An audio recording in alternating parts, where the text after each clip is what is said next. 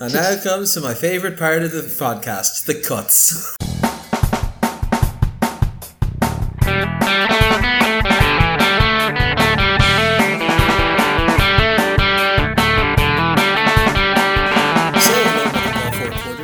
Shop for news, views, and overreactions to all things N F L. It's here. It's finally here. Week one is upon us. So hey, we got Connor, we got Ronan. Hello. And we got Sean. Hello. So guys, how are we getting on? How's all down in Cork? Uh, yeah, not too bad. I suppose the big news is that I finally have a working microphone, so all my clever one-liners won't be lost in the mix anymore. Yes, that was um, the reason they were deleted. And now comes to my favourite part of the podcast, the cuts. It's a bit of an Indian summer down here. I assume it's up okay up in Dublin as well. I'm, I'm up in Donegal at the moment. Oh, you have Donegal. It is absolutely scalding hot. Last of the summer.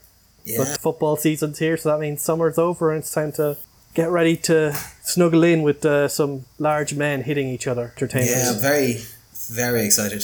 I suppose we should fly into it because we're going to do our game previews and stuff, but we're also going to do our, our, our preseason awards, our, our guesses of who's going to do well and badly and win awards and stuff, which we always do fantastically well on and don't kind of miss it half the time. We'll start off on the news controversy corner up first. Jacksonville head coach Urban Meyer has said that covid nineteen vaccination status was taken into consideration during cuts of players. The N F L Players Association are investigating this as the team is trying to back away from the marks and say it didn't kind of factor into it hugely slash didn't factor into it at all. To be honest, like when you look at the restrictions, you got to imagine that it will play into it. It won't impact your, you know, your top ten, top twenty players on a roster, but if you're fighting for spot forty-seven and you haven't gotten vaccinated and the other person has, they always say the best ability is availability, and if you're vaccinated, you can be back with the team uh, within forty-eight hours. If you are unvaccinated, it's I think ten-day window or seven-day window. So I think it has to play into it. Like Urban Meyer might be the only one to say it, but I reckon that it's played into decisions on the bottom half of rosters around the league. Yeah, absolutely. I mean, it's it's no different really than a player being injury prone or being injury prone, but also possibly spreading his injury to fellow players. Legitimate. I think the they should all be vaccinated, and the ones who aren't are a danger to themselves and to their fellow players, and they're liable to cause outbreaks. And I mean, yeah, I absolutely support this one hundred percent, and I don't... I mean, I can understand why it's controversial, especially given America is COVID controversy corner, but I think it's completely legitimate because these players are less valuable to the team because of the possibility that they will miss games as a result of their status. Exactly, because objectively, if you have covid nineteen, you have to take out a minimum of ten days under the current protocols if you are not vaccinated. But if you are vaccinated, I believe you can be back within a couple of days, assuming you get a negative P C R test back. So that's a huge difference in terms of your probability of being available. And of course, we can see that the Delta variant is kind of running riot in America, partially due to the relatively low uptake of vaccination, despite the huge oversupply they've had for nearly three months at this point. So yeah, like I think a lot of teams probably made this consideration. And, you know, we could talk about some of the cuts that were made, the, the probably most, most notable cut. This could have been certainly been a consideration um, in that situation. But of course, you know, Bill Belichick, just to not have any spoilers, is a lot smarter than Urban Meyer, where he's used to dealing with, you know, student athletes and college football and be able to do whatever he wants. Like the N F L is a professional, professional league, and kind of stated some of the issues we've had with Urban Meyer, like in both his past and some of the statements he's made since joining the N F L. And this seems indicative of someone who's not quite at the races in terms of what's at stake when you're dealing with the N F L. So obviously there's been a lot of transactions in the run-up to week one. Uh, we'll look at a few of the larger ones. So in terms of trades, Philadelphia have signed Gardner Minshew from Jacksonville for a conditional fifth-round pick. Good business for Philadelphia. They needed a backup to Jalen Hurts. Minshew has shown himself to be a capable backup and potentially pushed his starter levels at times. I don't understand why Jacksonville were splitting first-team reps between him and Lawrence if the plan was to essentially trade him for nothing, but here we are. I like this pickup for, for, for Philly. Yeah, like I think with Jalen Hurts, there are major questions about his viability as a starting quarterback in the N F L. We obviously saw that his like accuracy statistics at the end of last season weren't great, but he also saw some, you know, some things that were incredibly talented.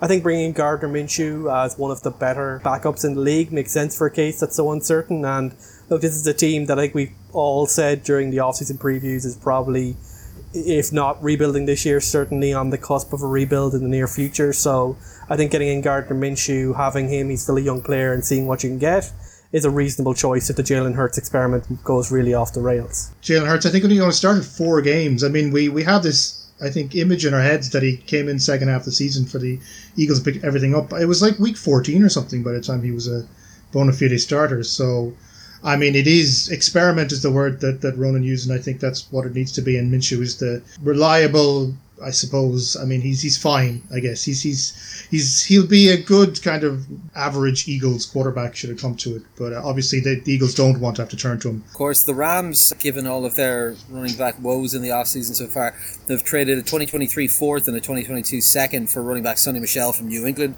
Uh, Michel had flashes of playing very well. I believe he had a particularly good playoff run a while back, but hasn't really been able to find a role in that New England offense, and the Rams need someone like him. He doesn't really do everything that they want, but maybe he's a bigger body for goal line work and does have some kind of hands for, for, for, for catching passes, change of pace stuff. It's a fairly cheap price for a room that needed some more kind of starting quality, or at least contributing quality running backs, right? Yeah, I mean, the loss of Cam Akers obviously hurts the Rams a, a lot uh, in this department, and Michel isn't going to change the world. He's not going to be the superstar. I mean, it sounds like they're probably moving then more towards a run-by-committee approach, in which case Michel will get, will get his snaps and he will contribute.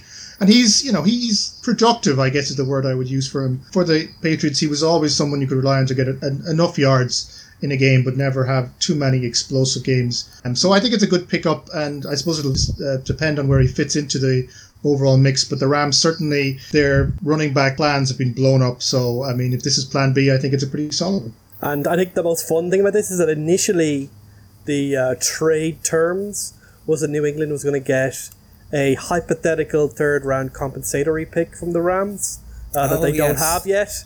But the N F L was like, Uh, you can't really trade hypothetical picks, okay? Like, you can't have the option of a pick, on a pick. So just an interesting uh, clarification from the N F L as uh, you know, the New England Patriots truly are the innovators in shithousery. Vegas have also signed linebacker K J Wright to a one-year deal, and New Orleans have picked up Desmond Trufant to add to their cornerback rotation. There was a couple of extensions of note. I'll just kind of put these all out there, and then we can kind of pick which ones we want to talk about. Uh, Baltimore extended Mark Andrews, their tight end, four years, fifty-six million dollars. Seattle got Jamal Adams, four years, seventy million dollars, thirty-eight million dollars guaranteed. Minnesota extended Harrison Smith, four years, sixty-four million dollars, twenty-six million dollars guaranteed. And Carolina extended Robbie Anderson, two years, and thirty million. I'm sure, Fitz, you're going to want to look at this Jamal Adams one. They had to pay the man given what they gave up to get him in the trade. It looks like an expensive contract for a safety, but given that he effectively plays at a linebacker position for the Seahawks, this is a relatively cheap linebacker contract for the uh, for the because he, he doesn't get interceptions, but he gets sacks. He, he's obviously probably expected to be the all-time leader in sacks for a defensive back this year. He obviously kind of occupies a unique role in terms of what he does for defense, in terms of that flexibility to be as effective at the line of scrimmage as he is in coverage, or at least hopefully return to being good in coverage. And yeah, like he's kind of one of those players that obviously divides fans because he is so unique, but he doesn't get interceptions, he can't cover um, what you as, as much as you'd expect a safety to, but it, it, it's a lot of money, and we know he can be quite a loud person, but if he is happy now, then we'll we'll take it, I suppose. I suppose like the closest comparison is like, and the best upside is like, this is worth it if you think he's a Troy Polamalu type safety. But mm-hmm. you know, if he's injured a lot or his play drops off and his coverage issues don't sort themselves out, then this might look like an overpay. But yeah, as you mentioned, because of the trade, they kind of were forced into doing this regardless of how he performs. Any of them jump out to you, Sean? I like the Mark Andrews uh, extension. I think he's an important part of that Ravens offense. Kind of underappreciated because it's all tends to be about Lamar, the various things that happened there. But it for a team that doesn't really have much of a receiving core, Andrews always seemed to be the go-to guy for Lamar in, in kind of situations where he needed to get a kind of a, a, an easy pass or or get some yards, and he was also capable of some big plays as well. I mean, so I, I think it's it's a good move to extend him. Obviously, the Ravens are coming into a situation where their offense really needs to start firing, given that they were almost practically figured out at the back end of last season. Holding on to what they have is, I guess, as important as adding in other players. So I like it. I like I like him. I think he's top ten, maybe even a top five tight end in the league and certainly gives Ravens options that they otherwise wouldn't have at all and would be in a lot of trouble. The big notable cut that happened was New England decided to move on from quarterback Cam Newton, installing the Big Mac attack in a quarterback and releasing Newton with time to probably go around the league and try and sort out another position for this year. He hasn't really had a great year and a half play. He didn't have a huge market previously because he went rather cheaply to New England. There's a lot of talk about him going to become the backup in Dallas, which would make a lot of sense to me. What do we think about Cam Newton's next stop? I guess the first thing to say before we talk about where he's going is, for what matters to me is what this means for the Patriots. I mean, I had I'd said a few times before on this podcast that I thought that the Cam slash Mac Q B situation was very strange, since how completely different they were yeah. as quarterbacks, and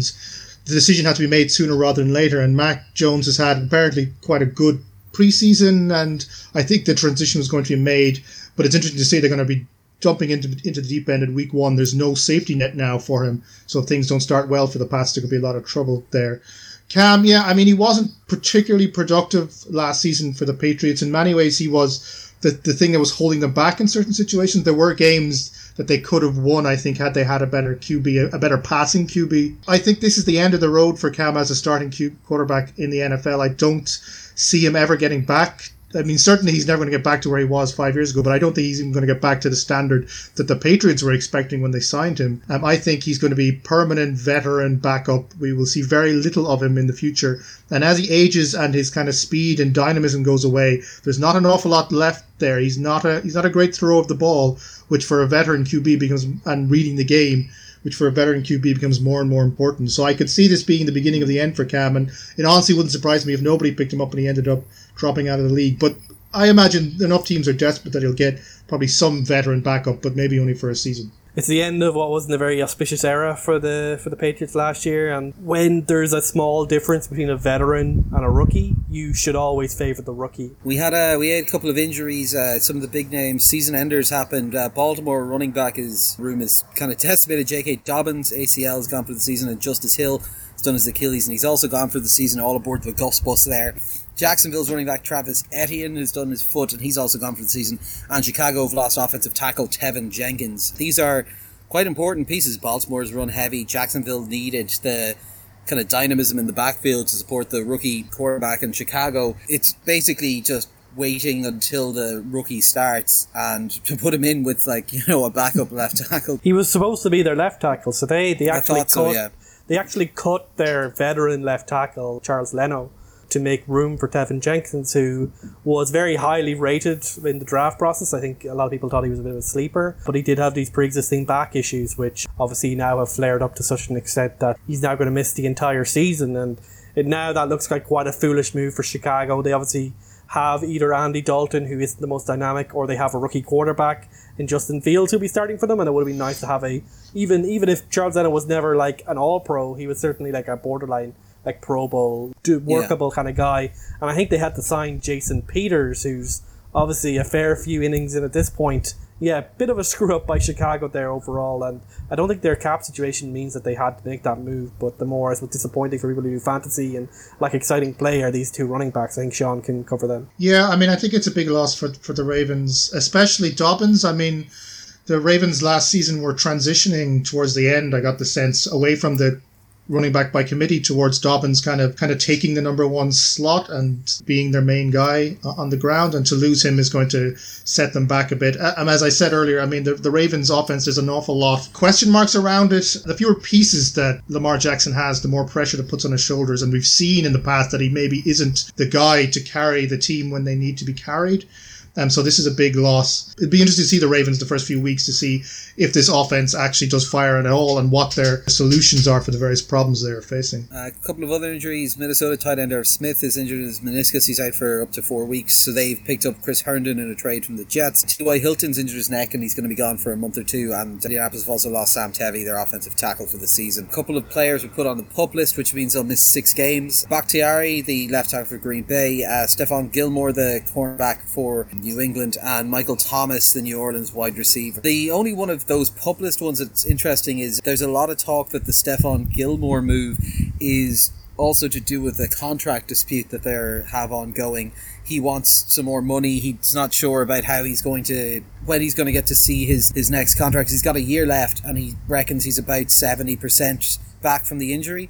And if New England won't give him any more money, he doesn't want to go out, play at seventy percent, and then completely tank his value for what will inevitably be his last cornerback contract next year. So keep an eye on that to see if New England give him a bit of money to get him back on the field immediately, or if it continues on any longer. Yeah, I mean, I, I would have some concerns about Gilmore and the Pats going down the line. I think the sense I'm getting, and I, I mean, this is more just a kind of just a very vague sense, is that I think the front office has kind of fallen out of love with him a bit. I think he has become a little bit too demanding in terms of his wage demands. It's been maybe two years since he's been at the very top of his game, so you'd wonder maybe if the Pats are beginning to think that this guy is on the downward slope and isn't going to be worth the contract. Certainly when he was at his peak, he was amazing, but I mean, cornerbacks can fall off a cliff very quickly, um, because it's a, it's, a, it's a very kind of physical position in terms of athleticism being important, and these are the kind of things that once you lose speed, athleticism, whatever, you, you, you lose a lot of, of a lot of your game. One interesting lacuna here is that because these guys were on P U P before the season started, coming from their injuries last year mostly, they couldn't go on I R. You can't uh, go on I R for the same thing.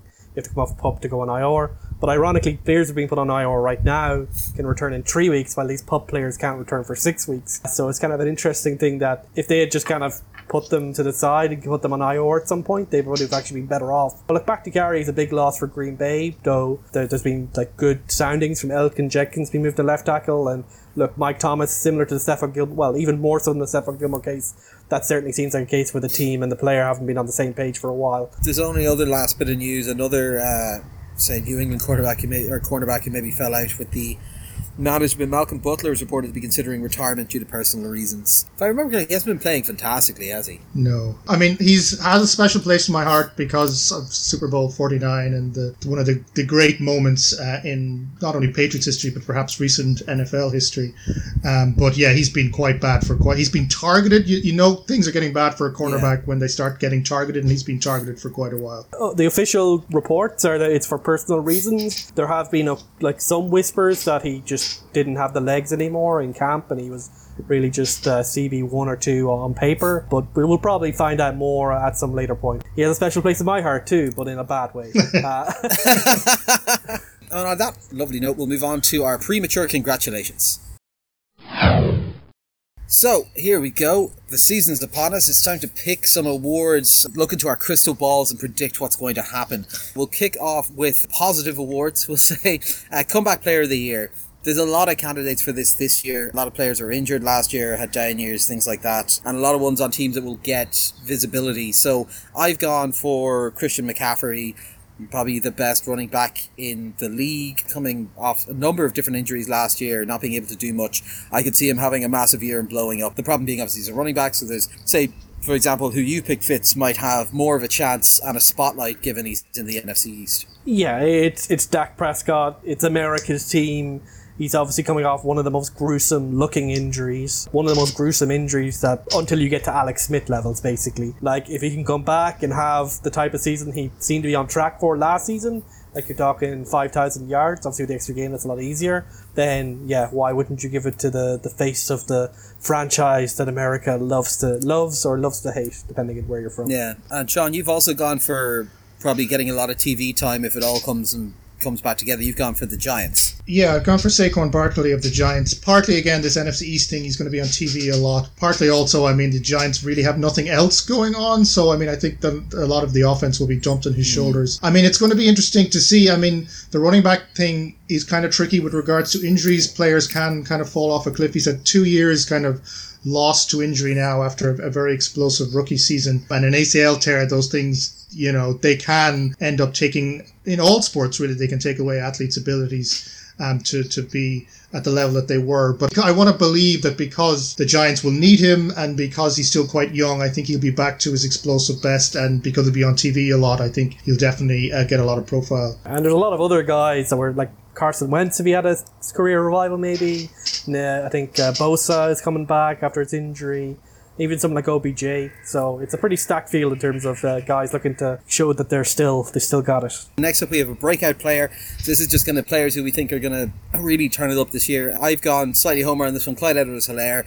did well last year, would have broken a thousand yards if it wasn't for the injury at the tail end, and the Chiefs have massively improved their line, and I would expect, because he was good at pass catching in college, but they didn't really use him in that last year, that he might get that kind of worked in this season. So that's my one. You've gone back to the Cowboys, Fitz.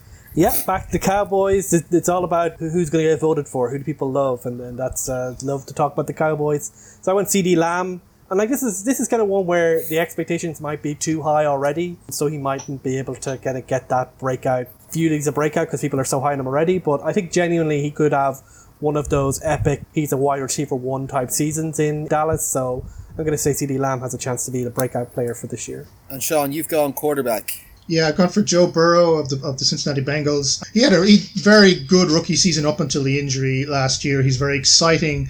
I think he'll be back uh, and to that same level of excitement. They the Bengals have added a couple of pieces. Uh, Ja'Marr, Ja'Marr Chase, for example, the, the, the rookie that they've drafted, looks quite exciting. So I think that the Bengals will be quite explosive. They're not going to win many games, as I said, in, in the A F C North preview, because they're in quite a tough division and not a great schedule. But I think he'll he'll look good on, on uh, red zone, basically because I think the breakout player, it comes back, the, the idea of a a promising rookie losing part of his rookie season and then having a great second season is kind of what breakout player tends to be about. Yeah, so that's where I'll go for it. That's him. Kind of where we've all we've all gone into that headspace for it anyway. Yeah, uh, offensive rookie of the year. Uh, we've all gone quarterbacks here. I've gone Mac Jones, Fitz has gone Trevor Lawrence, and Sean, you've gone Trey Lance. Look, it's nearly always going to be a, a quarterback. I went Mac Jones because obviously Belichick is a very smart man, and he, if he's decided he's happy enough with this guy being the starter and putting it on him, he's he's he's, he's had other you know. rookie quarterbacks step in and do cracking jobs for him previously. I'll trust that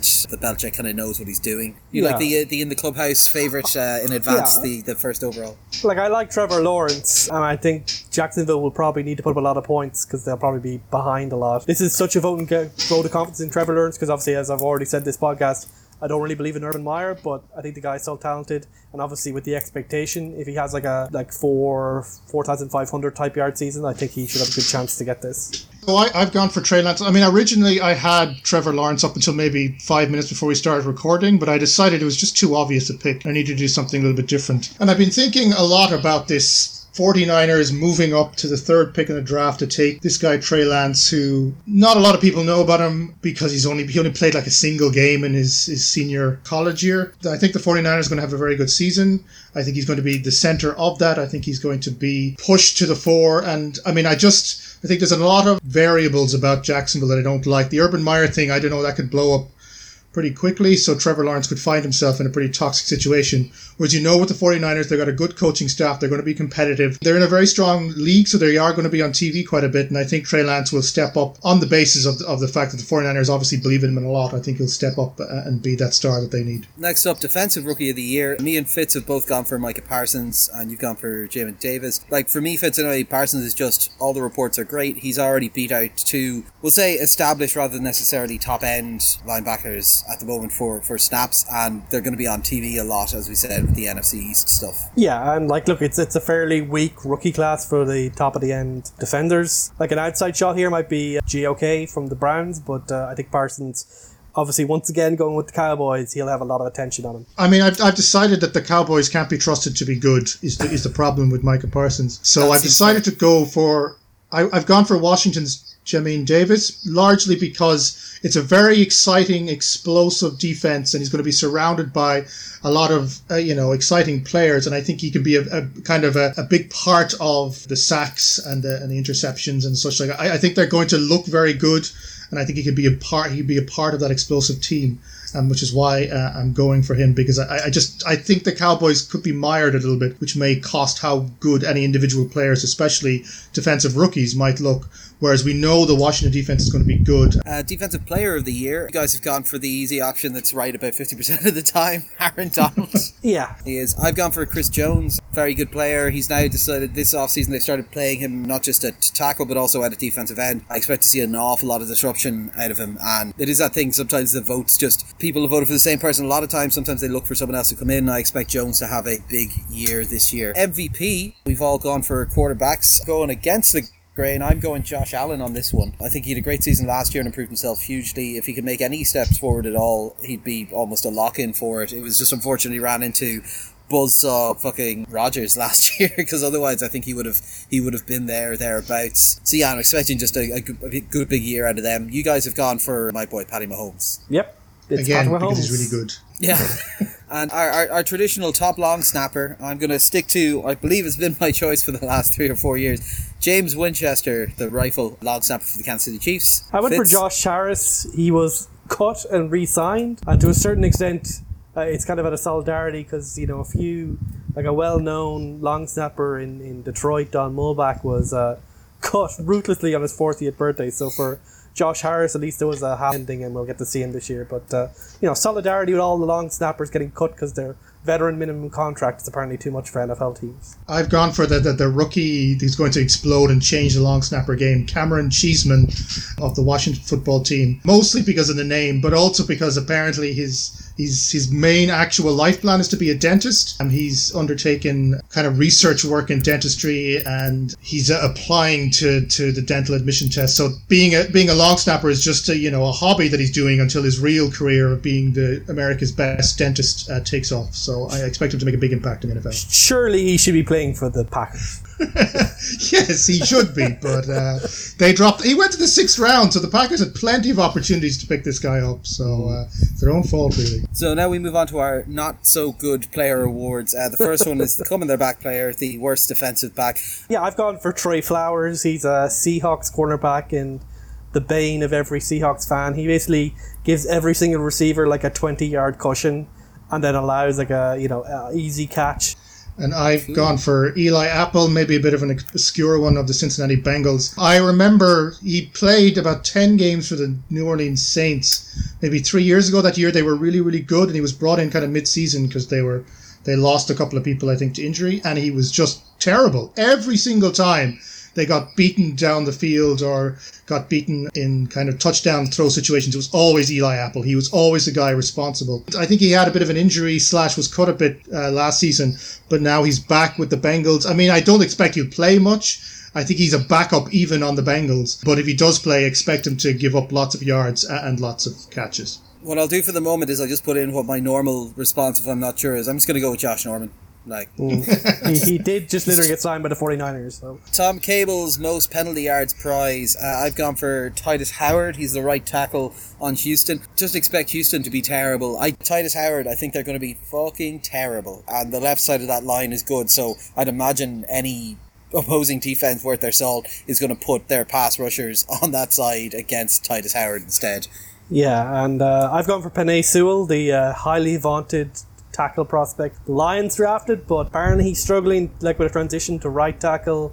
Apparently he's a bit handsy at college. You know, he took a whole year out because of the COVID situation. So look, it's a boring it's a boring choice taking a tackle, but uh, Penei Sewell would be, if he has this kind of most penalty yards uh, or most penalties, uh, it'll probably be tough uh, off-season for them. I've gone for a bit of an outside-the-box thinking, largely based on some Googling I did. I found a website called N F L penalties dot com, which lists every players' penalties for the season, and I found out a very interesting fact, which is that of all the offensive players last season, Baker Mayfield, the quarterback for the Cleveland Browns, is actually the most yardage of any offensive player in the N F L for penalties, and wow. He's got about about twenty yards more than the next quarterback, and that's only because Josh Allen got into three unsportsmanlike conduct penalties and for fifteen yards. So Baker Baker had six I'm trying to remember this. He had six intentional grounding penalties last year. And I think the next was like three or four. So he's spectacularly penalty prone for a quarterback. So I think just compared to the positional average, I expect him to be yeah. head and shoulders above all the quarterbacks and maybe the, the offensive penalty yard champion uh, once again. Two things. One, okay, we got to do standardized scores now. Okay, whatever. Like, and two, like, I don't know if you thought about this, but one of the small stories in the preseason has been the extremely onerous implementation of the taunting rules. That's probably yeah. a good sign for Baker Mayfield and you winning this bet.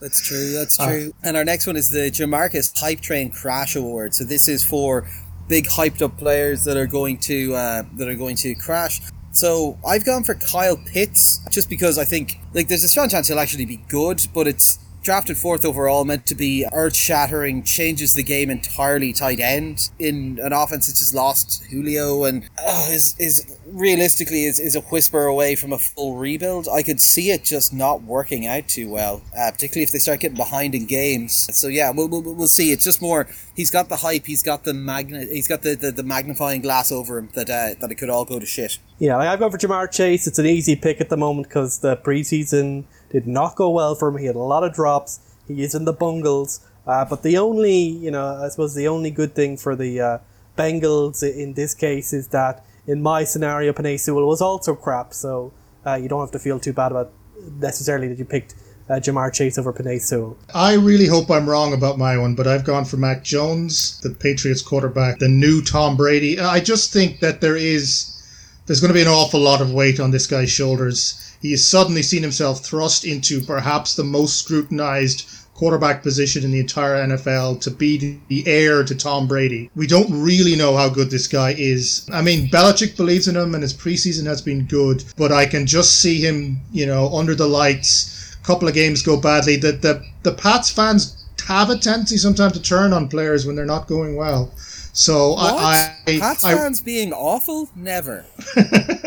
They can be intolerant of crapness. So I just hope that he... Yes, I just think he's, he's... It's a shadow. I think the Brady shadow is so immense that he's going to really struggle to get out of it. Not many quarterbacks can move out of the shadow of their predecessors when they're that big a name. I mean, the only thing comes to mind maybe is Aaron Rodgers and Brett Favre or Steve Young and Joe Montana. There's an awful lot of names in that graveyard, and I do fear that Mac Jones will end up there. But I do say, I do kind of think I'm wrong, but I'm kind of hedging my bets by, by giving him this award as well. Mm, a very Fitz move there. Uh, our low expectation awards, the Sanchez, the most embarrassing moment that'll happen this year. So I've gone for Tyler Huntley starting multiple games as Lamar Jackson catches COVID for the third time. Yeah, I've gone for Antonio Brown does a thing. I'm yeah. Uh, what what thing is like? One does not try to predict Antonio Brown, but he will do a thing. I've gone for. I, I think this season is going to still be very COVID themed, especially with the anti-vax problem, and the, the the kind of the epicenter of that problem is the Minnesota Vikings. So my prediction is the Vikings will have to forfeit a game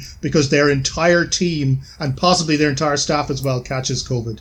I think there's going to be a massive outbreak, and it's definitely going to, to cost them at least a game, I think. Next up, we have You Like That, the worst quote of the year. So we'll start with you on this one, Sean. Yeah, so I've gone for Al Michaels and Chris Collinsworth, who are the N B C commentating crew. At least six times this year, they're going to have to say what a game this N F C East matchup is going to be. The thing is about the N F C East is not just the teams are bad, but the games are actually bad to watch as well. It wouldn't matter so much if there was terrible teams who, you know, got a lot of points and did exciting things out of, you know, someone being slightly better than mediocre. They're just really poor games to watch, and they're going to be on prime time because of, you know, capitalism. Uh, and so I, I do feel sometimes for Michaels and Collinsworth to have to commentate on his games with the same level of excitement that they do for like a, a Packers-Patriots game. I'm going for still doing my own research, Kirk Cousins in week eighteen, and it's like a lot, lot of scientific geniuses in the N F L going, well, I still got to do my own research, and I'm like, no, you don't. You're not fucking trained to do that. You wouldn't expect like a scientist to throw off their lab coat, get the cleats on, and start tackling like the quarterback, but uh, apparently yes, you are more qualified to speak on science, Kirk Cousins, than you know the entirety of the world. And I'm going for Jameis Winston to say to something. He's already he's already got a fantastic one where he was talking to the media and talking about how they have the greatest running back uh, condom in the world in the league, and then realized he was trying to say tandem and had forgotten the word. So I'm expecting much more of that out of him, and uh, James Winston's going to provide constant enjoyment. And finally, our dumpster fire of the year. This is the team that we think are going to be just terrible, and it's all just going to go to shit. Uh, I've gone for the Lions. Oh, sweet God, the Lions. I've gone for probably the most depressing dumpster fire, the Texans slash Deshaun Watson situation, which I'm sure to a certain extent we'd all hope would just go away, put him into cold storage effectively. You know, I kind of have a feeling this is going to go all Godfather three, and it's like just when you think you're out, it's going to pull you back in through some trade rumor, or Deshaun Watson says something, or the Texans do something. This team and this quarterback situation is just so goddamn stupid and so goddamn depressing that uh, you just know it's going to keep coming up no matter how much you want it to go away. Is it really a dumpster fire when everybody knows that's what's going to happen? I mean, the best thing about dumpster fires sometimes is where they just kind of, you're not really expecting them to be a dumpster fire. And because everybody knows the Texans are going to be terrible and it's going to be an awful situation. It, it's it's a classic Ronan Fitzpatrick conservative pick, which is why I've gone for the slightly the slightly more hipster pick oh, of the yes. Detroit Lions, who are under the radar terrible. They're not they're not kind of headline terrible, but they will pro- they could very well end up going oh and seventeen under what um, if radar? They're not careful. thirtieth to thirty-first worst team. Okay. I, uh, I I will say that these are the two teams that I believe are in a race to see who can lose seventeen games in a season first. Yeah, it's it they're, they're both not good. Okay, let's go to the very high expectation awards. A surprise package team, teams that are going to surprisingly outperform it. Uh, I'm going the opposite of how Sean is. I think the Patriots are going to do surprisingly well. I think a lot of defensive pieces returning from COVID, taking last year off. I think... new quarterback, they can work with him. Belichick thinks he's happy with it. Trust Belichick to a certain extent. You know, he's he's he's done pretty okay as a head coach. So I think the Patriots, because realistically, if the Patriots win what seven or eight games, it's like, oh wow, they're really building something here. I'm going for the Washington football team because I think like, I like Dallas that. will I have like all the gaudy statistics, and Dak will have comeback flair and Micah Parsons, whatever. But in terms of winning games, grinding it out, I think the Washington football team has the potential to be a You know, genuine, not just, oh, the N F C has someone who has to win, but a team that genuinely can contend at the top of the N F C. And with Fitzmagic in the uh, Q B chair, could be a really fun, wild ride as well. But it's that defense and that uh, overall talent, which would, I think is really making me excited to see if this team can live up to that potential.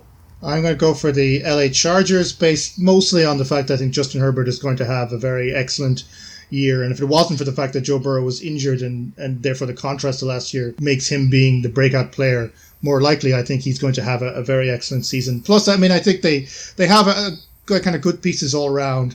Plus, they are, with the exception of the Chiefs, in a pretty weak division, so they'll they'll get up a lot of wins. I mean, Chargers are going to charge, so they, they probably won't go too deep in the playoffs or anything crazy like that. But I think for a few weeks, they might look like the real deal until something terrible happens. A F C champions, I've got Cleveland. I've got K C. That's a big call. It's a huge call.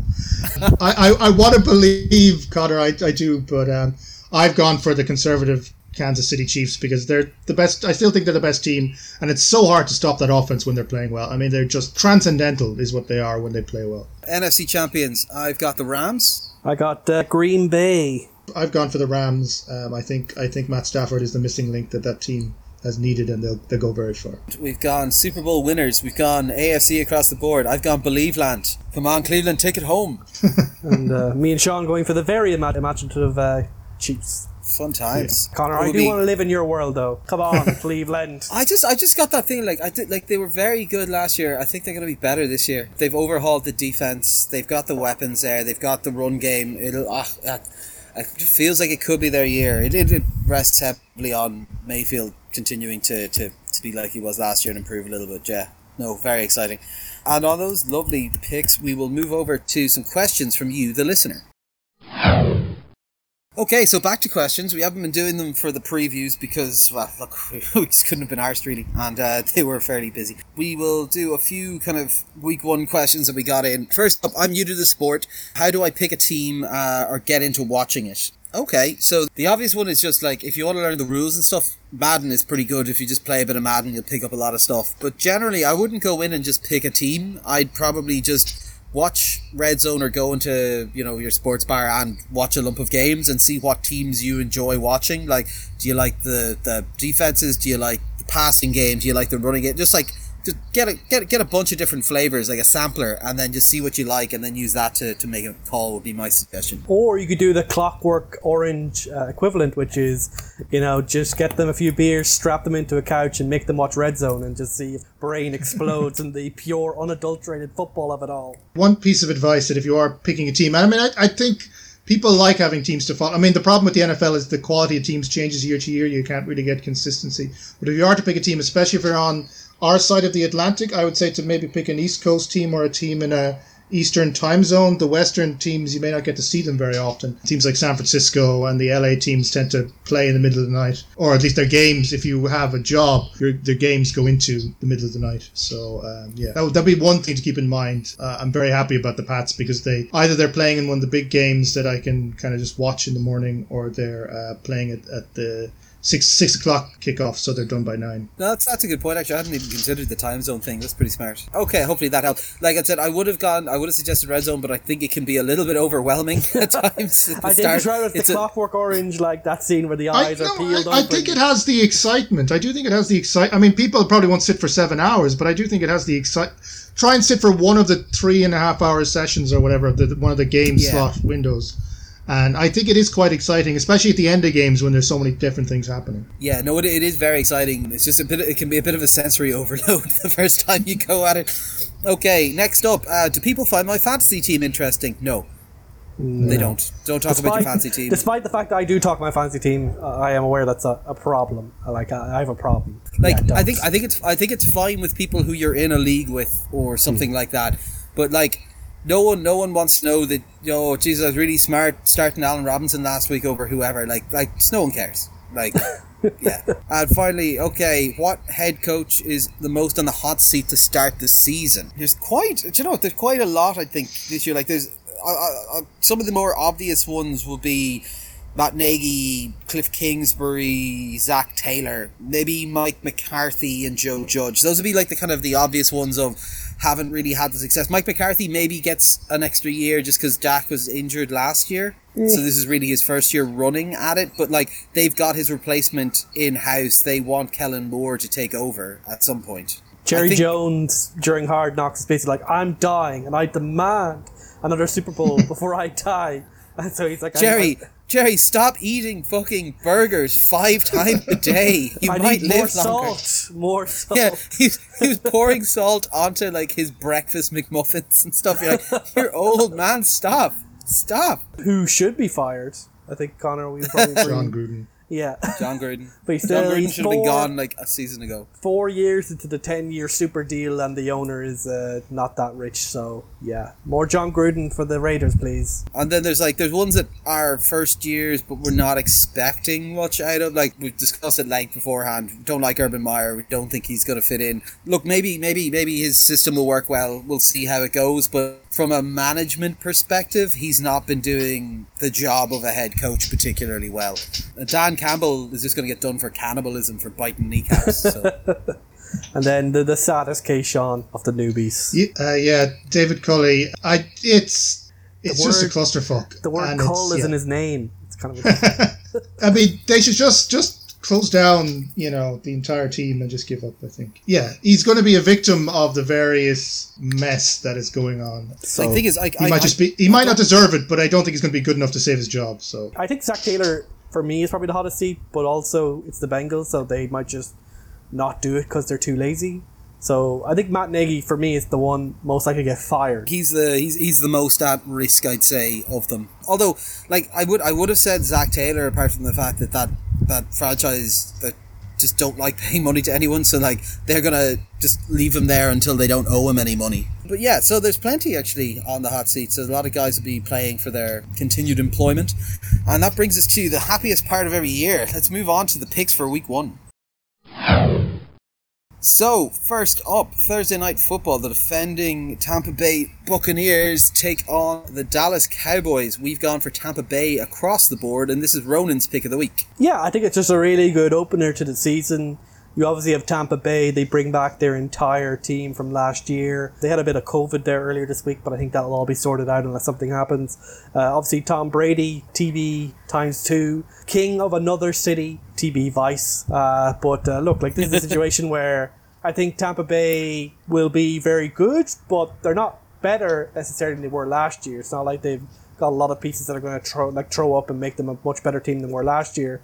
Um, I think Joe Tryon, the the rookie, might do some stuff, but like look at this little team. Whereas with the Dallas Cowboys, the variance that you have in terms of where they might end up is incredibly high. Like some people can look at them and see a team that's a potential Super Bowl contender because they have Dak Prescott, they have Zeke, they have three of the best wide receivers in the N F L, and their defense has so much changeover, and they got a you know big shiny new D C and Dan Quinn that if that works out, then this is a team that could you know be seen as a a genuine, beat-you-down, fun, one of the most exciting teams to watch. And I'm sure for all our hopes, we at least hope that the Cowboys are watchable because they're going to be you know, the only game on for a lot of the season. But on the other hand, the Dallas Cowboys could be an absolute trash fire wouldn't exactly surprise me if that happened by, by any extension. So, you know, from that perspective, if they absolutely got annihilated by Tampa Bay Buccaneers, it wouldn't be that sad, because also it's the Dallas Cowboys, so seeing them being sad isn't really that much of a big deal. Either way, they should lead to lots of overreactions, lots of, you know, back and forth in the media. And as an opener, before we get to the real meat of Sunday, I don't really have a problem with that. So yeah, a nice little opener here for Tampa Bay. Let's see if they're who we think they are, and let's see who the Dallas Cowboys actually are. Of course. Uh, next up, Seattle at Indianapolis. We've gone for Seattle across the board. This should be an interesting enough matchup to see. Uh, Seattle, obviously, new offensive coordinator. What's their offense going to look like? Will it be a vanilla version of that scheme, or will it be kind of taking elements from previously? Will they let Russ cook, or will they lean on the ground game, and uh, what that defense will look like? Indianapolis obviously brought in Carson Wentz. He's going to be back in time for this game. It's going to be interesting to see how he fits in here. This is, we've always said this, Indianapolis top to bottom has a fairly good roster, but they always feel like they're missing just a little bit of a spark, and I don't see that coming from Wentz. But it'll be interesting to see how how they do. They're at home. They've got a decent defense there. I just, I just, I don't see that offense being able to keep pace with Seattle, because I imagine Seattle are going to want to showcase some stuff to make sure Russ is happy. So we're all Seattle across the board on that one. Seems like a game that could be quite grindy. Probably not one that you'll be setting your Uh V C R for, so yeah, but like people still have V C Rs. But like, look, like as a Seattle fan, I'm not exactly looking forward to this myself, but look, I think that defense in Indianapolis will keep this close, and uh, both these teams in theory should be playoff relevant deeper into the season, so it's one to keep an eye on, see where they're going. Next up, Jacksonville at Houston. We've all gone for Jacksonville. God, Sean, this is a this is a shit show of a of a, of a match. Yeah, I mean, obviously the Texans are a total clusterfuck, and we expect them to be a total clusterfuck for the entire season. The most interesting thing about, about this game is the beginning of the Trevor Lawrence experience. How does he adjust? Mm. Probably good for him to be on the road, because playing in front of a half-empty stadium uh, is not going to be an enjoyable experience for him, I imagine. I would say that because of what the Texans are, just terrible all around, and Lawrence will probably try and show off a bit in the first game, I expect the Jags to, to win this one. But yeah, it won't be pretty, other than potentially what Lawrence does. This is the one game where if Jacksonville lose, it'll be like, wait, what? They're that bad? Um, so yeah, it's true. It's it's it's, it's, it's, quite, it's quite it's quite a risky one for your opener. Yeah, like literally any other game they lose, except for the other Texans game, people are like, well, you know, first year, et cetera. That, but if they lose to the Texans in day one, Uh, there's going to be some Urban Meyer hate spreading to the rest of the cognoscenti out there. Next up, Philly at Atlanta. Me and Fitz have gone for Atlanta, and Sean's gone for Philly. Ronan? Yeah, like, look, I think Atlanta, they're a rebuilding team. Philly are also a rebuilding team, so it's very hard to kind of see where they're going. But I kind of trust that Matt Ryan, that situation is a bit more stable, and that, they, that they're kind of building something with. Whereas with Philly, it just kind of feels like they're... it's a bit more negative, I think, because they're kind of in a semi-rebuild. It's just kind of a situation with Jalen Hurts that's going to be a lot of pressure in week one. So, yeah, Atlanta in a probably not very interesting game. Anything Philly you want to say on Philly? I just don't I just don't think the Falcons have anything going for them anymore.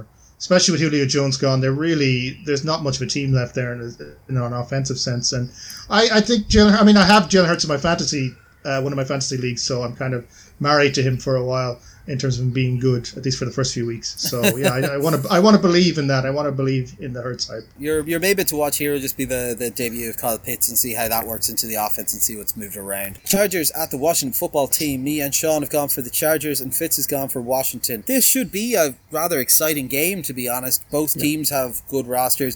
Chargers have Herbert, all that offense. They've got like both back from injuries. They've got nice pieces. Washington have Fitzmagic, Terry McLaurin. Like, we should have some explosive offense, and they've just got, like, I think you mentioned it earlier, Sean, that just incredible young defense, that line that's just going to be wrecking shit. I, I was close to taking Washington, particularly because they're at home and it's a bit of a travel for the Chargers, but it's one of those ones that I think Herbert, they're going to want to put on a big show with this whole, like, to avoid the sophomore slump discussions, and he knows his receivers and stuff. Fitzmagic is great crack, but this is his first game with the new team. He'll need to probably adjust to a few things. Ronan, you've gone for Washington. Uh, anything you want to add? Yeah, like, just think Washington have one of the best defenses in the league on paper going into the season.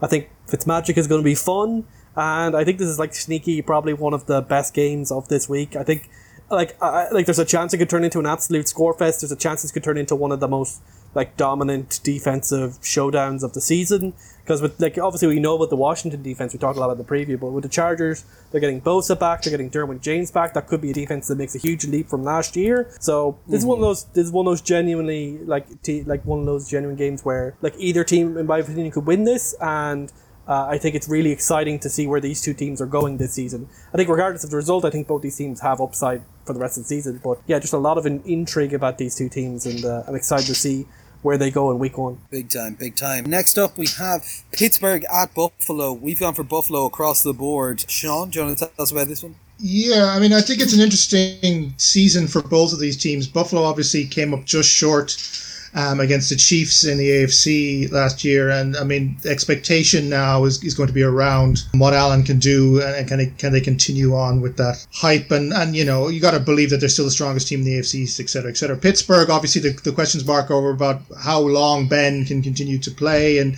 was the team, is the team that started eleven oh and oh or the team that ended up losing whatever six of their last seven games, uh, which is which is the real Pittsburgh and um, how they go forward. So, I mean, I, I think the Bills probably still have enough. I, I think they're they're a good enough team to win this game, and I just I don't really buy the Steelers. I think they're on their way down, but they do have some explosive pieces, uh, Chase Claypool, et cetera. So it could be a good game. Uh, maybe the Bills will finally break out a run game, uh, although I wouldn't uh, hold my uh, hold my hat for it uh, with any kind of great expectation. It's one of those ones that like Pittsburgh are a big question mark of. I reckon they may have the worst offensive line, and no one knows whether Ben Roethlisberger can still throw the ball. So it's it's, it's going to be a lot to see in that one. Next up, San Fran at Detroit. Uh, we've gone for San Fran across the board. Uh, we might just like if these if these first week or two just go the way we expect, we might just stop reporting on Detroit games. I think Jimmy G will will start this game based on what I. I seen, and I know Trey Lance has a finger issue, so probably Jimmy G, but against Detroit it's probably more than enough. um, I think the only intrigue here is if Trey Lance gets any time at all, either in garbage time or as a change of pace quarterback. Detroit is like the Jared Goff show on offense, uh, and the defense is pretty meh as well, so yeah, not much here to, to hope for for Detroit fans, but hey, you never know. It's week one. Of course. Uh, next up, Minnesota at Cincinnati. Me and Sean have gone for Cincinnati, and Fitz has gone for Minnesota. We've got Cincinnati coming back. They've got Burrow back. They've added Ja'Marr Chase. They've got weapons from beforehand mixing. The only big problem is that they haven't really done as much as I'd like to see on fixing the line issues they had. And they have some okay pieces on defense, but nothing to write home about. Minnesota have the internal problem of Kirk Cousins is their quarterback, and in that situation, your expectations are capped. This is a coin flip game for them because this is a Cincinnati team that we don't know whether to expect them to be a winning team or not, and we all know from previous experience that Minnesota Vikings outcomes are decided on whether they're playing a winning team or not. So I'm reckoning that they're going to drop this one since they are at home. It's a big pressure year for their head coach. Minnesota, like we said, COVID issues, disquiet in the locker room. Like, I'm not sure I trust this Minnesota team, but like they do have very talented players. They've got Justin Jefferson, they've got Dalvin Cook, they've got a lot of pieces that would excite. I'm expecting to see some fireworks from the Cincinnati passing game. Uh, Fitz, you went for Minnesota. Anything you want to add? Like, I think it's more a vote against Cincinnati. Just everything that's come out of the preseason has not given me any faith. I think if you asked me this three months ago, I probably would have picked Cincinnati, but I don't know. Sometimes the signals from preseason are so bad, you just kind of have to go with your gut and say that something wrong is going with that current management structure. So I'm going to pick Minnesota because they're just a much more boring, solid team, for better or worse. Uh, mostly worse, yeah. uh, according to this podcast, especially Sean. Jets at Carolina. Me and Sean have gone for the Jets, and Fitz has gone for Carolina. Sean, you want to tell us about this one? Yeah, the Sam Darnold Bowl. It's, it's yeah. going to be a revenge cracker game. Wait, don't win. Don't win. You get Sam Darnold. Uh. No, I mean, a lot of interesting things are, I mean, it, not two not very talented teams, but a lot of interesting kind of storylines. Obviously, you've got Darnold starting off at the Panthers. I think they have a good kind of coaching core, so it'll be interesting to see how good they are. On the other side, you have the Jets with Robert Saleh coming in, the Zach Wilson, the, the rookie Q B. Are they still the worst team in the league, or have teams sufficiently become worse than them that they don't have to worry about that anymore? How many games will they actually manage to win? So I think it'll be interesting, not in terms of the quality, but in terms of the, the kind of the interesting personalities and such like coming out of it. I've gone for the, the Jets to win because I believe Salah is a very good quarterback and will find a way to win. Um, but I can see it going either way. I think both these teams are fairly evenly matched. And if Darnold finally, after whatever, three, four years, finally starts to live up to the hype, then who knows how far this Panthers team can go. Yeah, like, uh, I'm kind of like, from the Panthers, uh, I think, you know, they're, they didn't quite become the packet top, like, surprise package team, but I think they have the capacity to genuinely be a pretty good team this year. They get C M C back. I like a lot of players in their defense. So it really just comes down to, is Sam Darnold a complete another bust, or was he simply just covered in the veil of Adam Gaseness? If Sam Darnold's even an average quarterback, then I would give him a chance against the New York Jets team that is really, really just at the very bottom of a rebuild. Look, if Sam Darnold's yeah. as bad as he was in Jets, then that gives the Jets a chance. Uh, look, C M C is there, and he is basically an offense unto himself. Uh, we'll see Salah with his defensive background. Can he try and scheme some stuff out? There's, you'd also imagine that the team would know what type of weaknesses to pick on at Darnold's, but as you said, players under Gase tend to be significantly better when they're not under Gase anymore. Arizona, Tennessee. We've gone for Tennessee across the board, Ronan. Yeah, like this almost feels like a, a bizarro version of the uh, Chargers-Washington game we talked about earlier. Uh, simply because, like, there's every reason in the world to be hyped about both these teams. They both make huge moves. Obviously, Tennessee traded for Julio Jones. They still got Derrick Henry, A J Brown, and Ryan Tannehill has shown that if he's not playing for Adam Gase, he's a pretty good quarterback.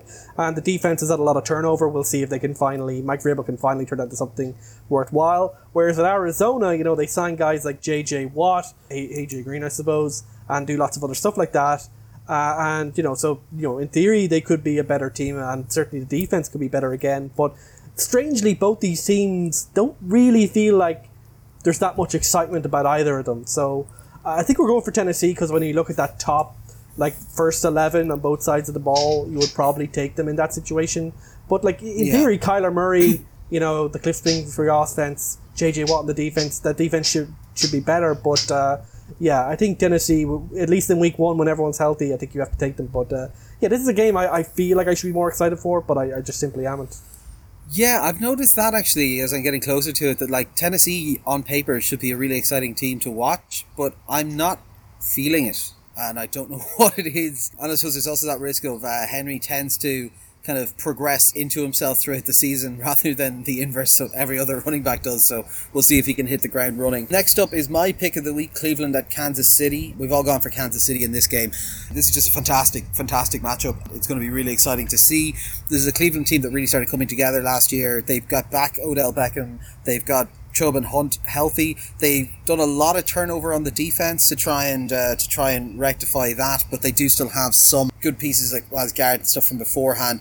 Uh, Kansas City, look, the offense is what it is. It's incredibly explosive. We discussed it uh, earlier in our in our awards section, but I expect to see, like, things to look watching this one is the fight for the wide receiver two spot, where there's a lot of talk about Pringle pushing his way into the team, which would be quite fun to see if that happens. The big one, I think, will be to watch the Kansas City defense. There's been a lot of movements around it. Now, they've got an injury to linebacker Willie Gay, which might impact it. It means we probably see some more rotational linebackers that we wouldn't want to be playing against this good a run game. But with Chris Jones being able to move all over the shop, some additions to that uh, defensive line and a cornerback and safety group that has uh, quietly become very good, I would expect to see quite a good performance out of them and a lot of pressure coming at Baker Mayfield. I think Cleveland will be looking at this as a great chance to take a shot at K C, and I think they'll probably learn a lot in it. I think it's just, it should be a very exciting game on both sides of the ball. I'm, I'm quite excited for it. Yeah, it's it's yeah. amazing that we could have a week one game where the the seeding, the first overall seed in the A F C, could be decided in the first game, which is uh, yeah. very exciting. Because I think these are the two, two of the three. Per- well, I mean, I don't know. I mean, I probably haven't as big into the Cleveland hype as you are, Connor, but it, it, there is an argument to say that they are one of the top three teams in the A F C, but behind mm-hmm. the Chiefs and the Bills, or at least have the potential to be there. Yeah. So it could be a very interesting game to see exactly where these two teams are uh, in terms of, of the, the season they've come out of. And obviously it's a grudge match because of the, the epic playoff game that they, they had uh, last season as well. So yeah, a lot of that, points that, to that prove on both they, sides of the that ball. That game where they nearly beat our backup quarterback. Very exciting time.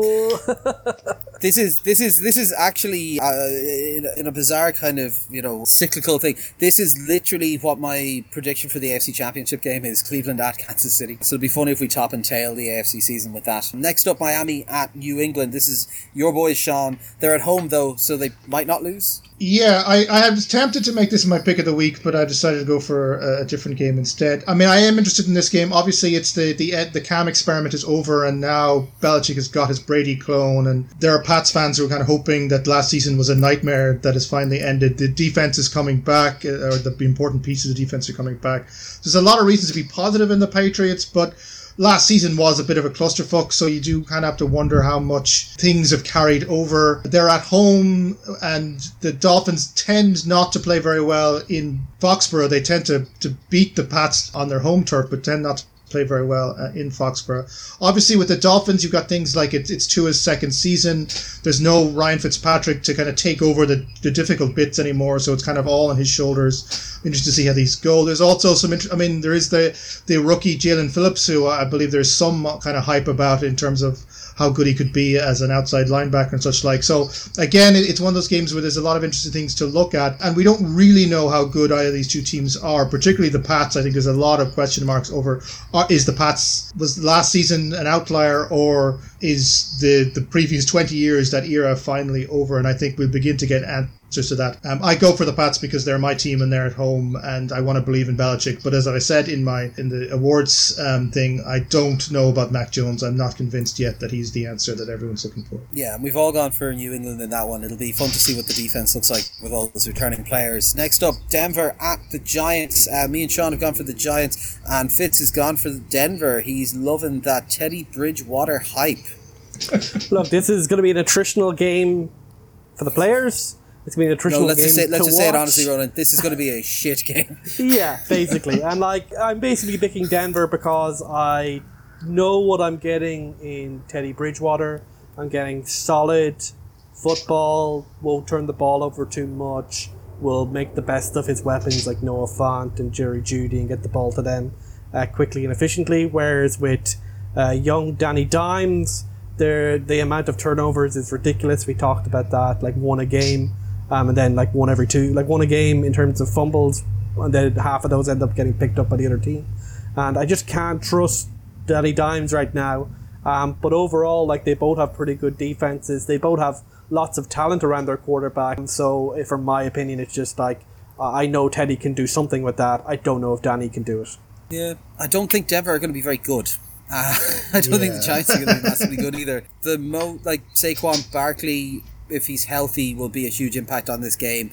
This is like the make or break season for the Giants quarterback, so we'll see. They've bought in some weapons. Hopefully it'll do something. Like, Denver are on the road. They've got nothing really at the quarterback position. Their defense is old and not as good as it once was. It's just a shit game. Next up is Green Bay at New Orleans. Uh, we've all gone for Green Bay. Yeah, look, we're expecting semi-angry Aaron Rodgers. At least they reworked the contract to let him get out of it next year. But uh, he's probably still going to want to show off how good he is, get himself paid after this contract.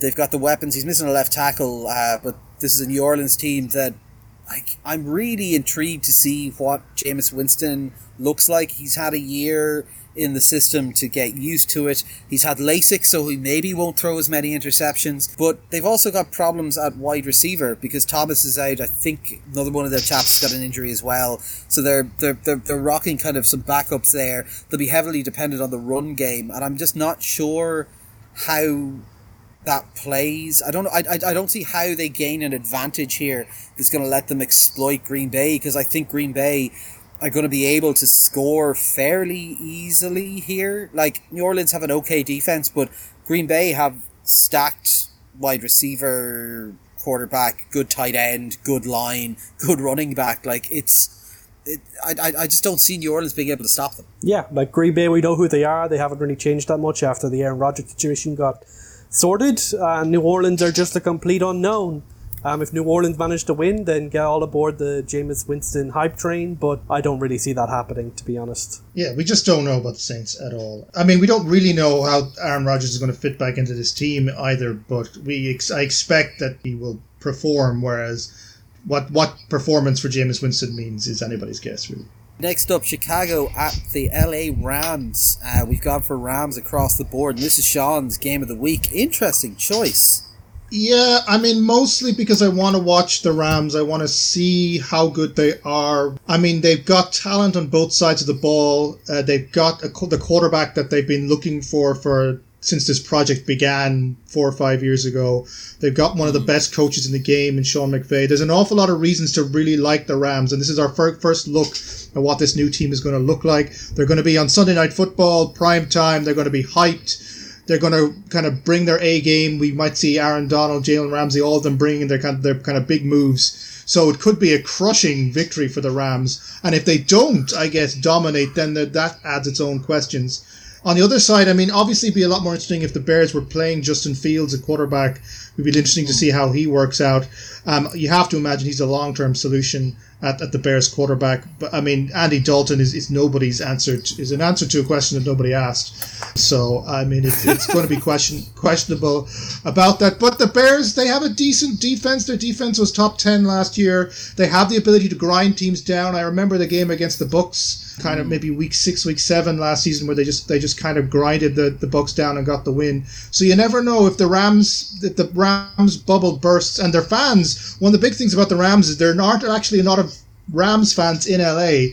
They tend to be um, 49ers fans more than anything else. So you don't tend to get very kind of passionate crowds. So you could get a kind of, uh, you know, fair weather fans coming in to watch this new exciting Rams team. And if things don't start going well, they could turn against them pretty quickly, which could be interesting to see. So, I mean, a lot of interesting storylines here, but I would expect the Rams to be comfortable victors. And if they're not, then their questions will have, start, have to start to be asked. I got a feeling missing a left tackle and coming up against Aaron Donald, this is more Red Rifle being used as a sacrificial lamb to save, uh, to save their future quarterback from... Uh, from injury and disgrace to kick off his season. Next up, Baltimore at the Las Vegas Raiders. We've gone for Baltimore across the board, Ronan. Yep, Baltimore are a good team, and the Vegas Raiders are a mediocre team. That's basically the, the, the sum of the analysis. But it's interesting because I think, you know, it'll be interesting if Baltimore have brought in new wrinkles to their offense. We saw at the start of last year, probably even like the first half of the year, that they tried a lot of new stuff.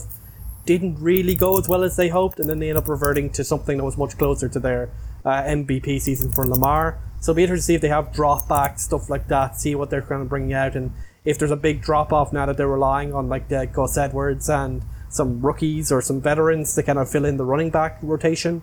And yeah, it'll be kind of interesting. And then obviously they made some changes at defensive uh, end, well, at, at edge rusher. So it'll be interesting to see if they're able to get any pressure on Derek Carr. But like on the Raiders side, like, this just seems, it seems like a team that's just circling the mediocre world uh, under Jon Gruden. Like Derek Carr is fine, he's he's okay. He wasn't the problem last year, but you know they're relying on Henry Ruggs and Brian Edwards to be breakouts. Um, they got rid of John Brown, the only veteran they kind of picked up this offseason on the offense. They have a completely new offensive line. Um, their defense is stuffed full of people who are picked way higher than expected and who have more or less universally underperformed where they were drafted, if not perhaps where they should have been drafted. So with Vegas against a good team like Baltimore, you just have to go with the safe Harbaugh wins games Baltimore outfit. But uh, look, Vegas at home, we saw that occasionally they can do some spicy things. Remember their win against Kansas City last year. We know that when they're in games that they're the underdog, they can't get up for it. But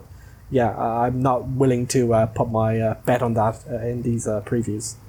Yeah, it's an interesting one because I think if Baltimore were telling the truth with the plan of doing more from under center and doing more in the passing game, this is a perfect team to open against. Like their back end is Trayvon Mullen, Jonathan Abrams, Trevor Morig, and Casey Hayward. Like It's it's a very passable on team. Um, so I think the way, as you say, the way they come out, the way they show what wrinkles they want to put into this offense, this is the spot to do what they've said they were going to do. So if they don't do it now, it'll be quite telling. Do something, Vegas. Let's see if you can actually sustain an entire season of being good. It's all part of Jon Gruden's master plan. He's been waiting four years for this moment to finally show everyone that he's actually a good head coach. And hasn't forgotten. Well, this is the thing. I, pres- I presume Jon Gruden is just hanging around hoping that they'll trade him to a Super Bowl winning roster again, right? oh, why did you, why did you sign that ten year contract? Why did you give him a ten year contract, Vegas? I just don't know. They just, they just thought his uh, his Gruden Q B camps were just so compelling. Yeah, like I that, can uh, imagine. It's like it's like because they were in the process of moving. It's like well, we're going through a lot of changes at the time. You know, we were just making a lot of you know ill advised decisions. But sorry, Vegas fans. Oh well. Um, yeah, very good. So, any crack yourselves, lads? What's the plans for the for the next week? Well, not much. Is... I mean, the soccer-wise, the Irish soccer team are playing a game tonight, and they're pretty terrible these days. So, I don't really know if I want to watch it. They couldn't even beat Azerbaijan, who are about as good as football as you would expect them to be uh, last at the weekend. So, it's it's a pretty grim time to be an, an Irish football fan. Um, but they nearly, they nearly drew with Portugal if the ref wasn't a bastard. Yeah, it's it's very interesting. They did kind of play really well against against Portugal, but a lot of that was because they were away from home and could defend a lot and could play kind of counter-attack when they're asked to play football against teams, which is what the manager Stephen Kenny has been brought in to do. They actually don't seem to be able to do it whatsoever. In transition or in a rebuilding phase, as we might you say in, in N F L terms, but uh, how much time Stephen Kenny will actually get is is a is a another question entirely.